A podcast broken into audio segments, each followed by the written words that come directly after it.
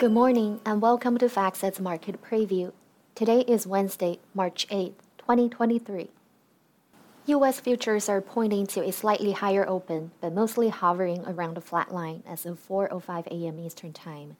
European equity markets have had a weak open, following mostly lower levels in Asia. U S dollar is extending overnight gains, treasury yields are higher across tenors, crude oil is down, precious metals are under more pressure, and industrial metals are struggling for direction. In macro news, the hawkish Powell testimony yesterday continues to impact markets, with a fifty basis point rate hike in March now being the market consensus, and analysts are dialing up the peak rates forecasts. With that, the February payrolls due on Friday and the C P I print due next Tuesday will go a long way in determining whether the Fed steps up the pace of tightening. On the flip side, the Reserve Bank of Australia governor's speech confirmed the potential of a near-term pause following Tuesday's policy statement, while most of the economists polled by Reuters expect the Bank of Japan to end its yield curve control policy this year. Elsewhere, Thailand's finance minister expects de-inflation to fall further and return to Bank of Thailand's target range this year. On the data front, Italy's January retail sales rose beyond expectations, while the German retail sales unexpectedly fell in January. The German industrial production, however, beat consensus. Overnight, Taiwan's exports in February slumped seventeen percent year-on-year, which was the lowest in two years.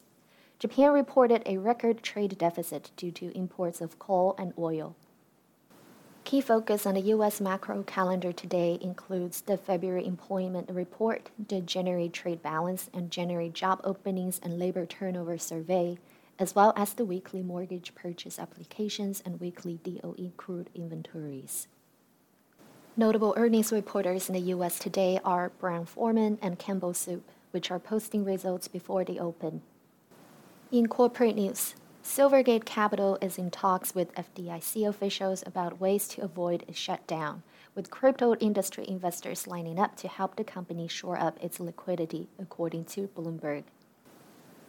WeWork is close to an agreement with SoftBank and others for financing to restructure its outstanding debt and raise more cash to keep it operating for at least a few more years.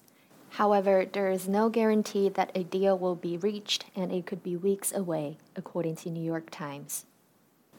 In Asia, equities mostly went lower on Wednesday.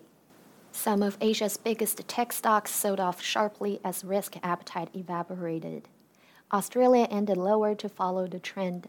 The rest of the region was led by Hong Kong and its large-cap internet and I T stocks, which underperformed.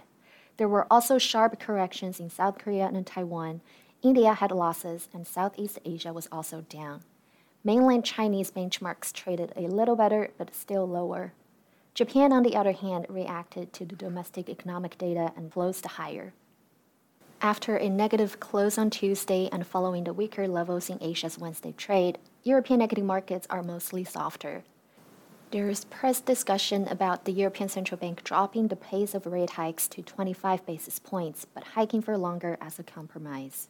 Market focus is also on the U K Chancellor Hunt's potential proposal to boost business investment in next week's budget and ahead of the planned increase in corporate tax in April.